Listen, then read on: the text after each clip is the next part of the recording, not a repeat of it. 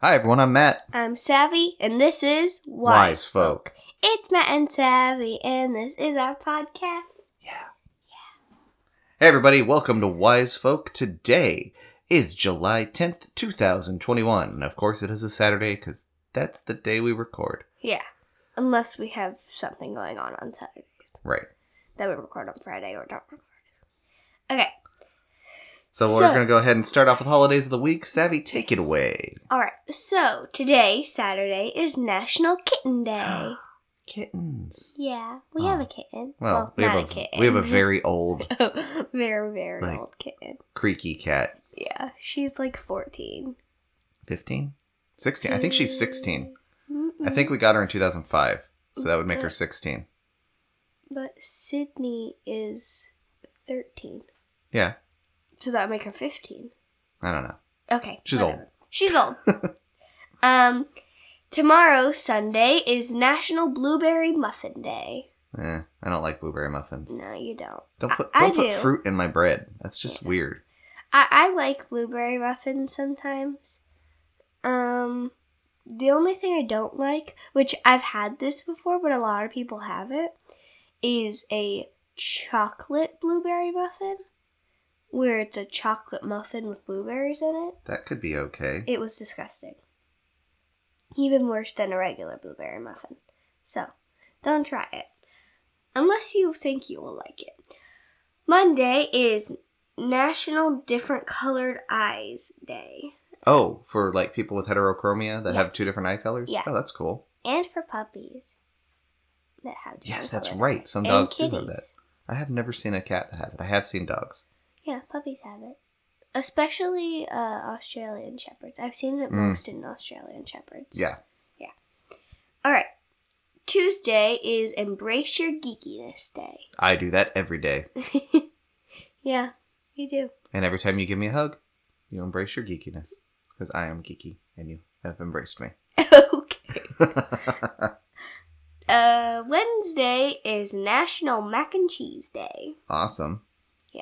So, we'll have mac and cheese on that day, If we remember, we will do that. if we remember. Thursday is National Gummy Worm Day. I think of the gummy animals that bears are my favorite, but worms are my second favorite. I like worms because they're longer, Yeah. so there's more. I like the sugar coated ones. I'm not as big of a fan as those of those. I but I also like the gummy bears because the like the specific ones that aren't sugar coated, they are like really chewy. hmm like those ones that aren't as small as the regular ones. You know those? Uh, the- I don't think that they're gummy, like the gummy brand. I think that they're something else, but I don't know what they are. All right. And Friday is corn fritter day. Yum. I like corn fritters. I also like corn fritters. They're good. All right. All right. So that is all our holidays of the week. Uh, next up is our topic of the week, um, which this week you chose buttons. Any reason you chose buttons? Well, we were in mommy's office and she was wearing this shirt and it had buttons. Okay then. That's why. All right. Um, I'll go ahead and do the first fact this week, if that's All right. cool. All right. Uh, the f- very first buttons that we've found in archaeology were found in the Indus Valley civilization. Um, so they're credited with the invention of the button, and the uh, earliest ones we found were around 4,000 years ago. The Indus Valley is in Pakistan, in modern day Pakistan slash northern India. I know. It's up there. I didn't know that. um, and the the first buttons were used as ornamental embellishments to a person's attire and signified wealth or status. So they were All less right. about fastening and more about fashioning. I actually knew all of that. How? Partially, well, not all of that. I knew the Indus Valley part because of social studies. Hmm. And I knew all of that fact because I was going to pick that fact. And then I saw it on your thing, and you had it, and the same for the other one. Boom. Boom. All right, Eh. your turn. Okay. In modern clothing and fashion design, a button is a small fastener now most commonly made of plastic but can also be made of metal, wood, or seashell that joins two pieces of fabric together. I saw when I was looking at button facts. Uh, I saw a picture of a button, and it said it was made out of something called vegetable ivory, which I've never Okay, heard of. then. My second one is the word button. Uh, If we're talking about etymology, so where it came from, Mhm. it first showed up in English in, uh, around the 14th century, and it's thought that it arrived from the old French word bouton, Bouton. which was which itself came from Latin with words that mean like push or thrust, and it came gam- comes from the same place as butt, like headbutt. Mm-hmm. Um, and uh, another term for button could be knob or ball attached to another body. Okay, then. And so a button is basically something that pushes up or sticks out or thrusts out. Mm. And so that's why you use it for things like keyboard buttons and uh, controller Oh. buttons as well as fashion buttons. Fashion buttons. So, there are three main types of buttons. Well, actually, there's five, but I can only find three. um, the three are flat buttons, shank buttons, and stud buttons. Cool. I think stud buttons are what you use in like cufflinks and stuff. Yeah. Flat buttons are like what you've got. Yeah. And I don't know what a shank button is, I don't either. but they exist. they do. All right. Oh, oh, maybe that's like the like round ones on the top, Yes, I bet that's it. like the little pearl looking ones. Yeah. Yeah. cool. Uh, my last fact is that there are uh, there's a term to describe people that have a phobia of buttons. Phobia of buttons? Yeah, What does that even it mean? means they're scared of buttons. But so like why? your shirt would freak them out right now. Uh, the word for that I will attempt to pronounce. This is my favorite part of the podcast every week. Matt attempts to pronounce a word he's never said out loud before. Compoundophobia. Co- componophobia. Anyway, fear of buttons. The phobia usually presents itself with feelings of fear and disgust when sufferers are exposed to buttons, either seeing them or touching them. So they don't like the way they feel, they don't like the way they look, and it's estimated that less than 1% of the US suffers from this phobia. And my first thought when I heard about this was, oh man, they'd really hate the movie Coraline. And Mhm. apparently, when the movie Coraline was being advertised, this word was used in the advertisements and they talked about it. Really? Yeah. All right. Well, that's it for Matt tries to pronounce words that he has never heard or seen before. that should be a new thing. That that can be our new thing. If it it's happens, time for Matt to pronounce words that he doesn't know. Yeah. All right. What's your last fact? My last fact is menswear items typically are four hole buttons, and women's clothing typically has two holes. The button holes are frequently recessed from the edge, forming a center well. This is not just for decoration, but it's also to slow down thread wear and facilitate automatic sewing on high speed sewing equipment. Interesting. I y- yeah, you have like six buttons on your shirt. But I no it buttonholes. Not the buttons, the buttonholes. I have four Oh. holes. I see. But menswear normally has four holes. Weird. But I have four. I uh, have no buttons on any of my clothing that I'm wearing right now.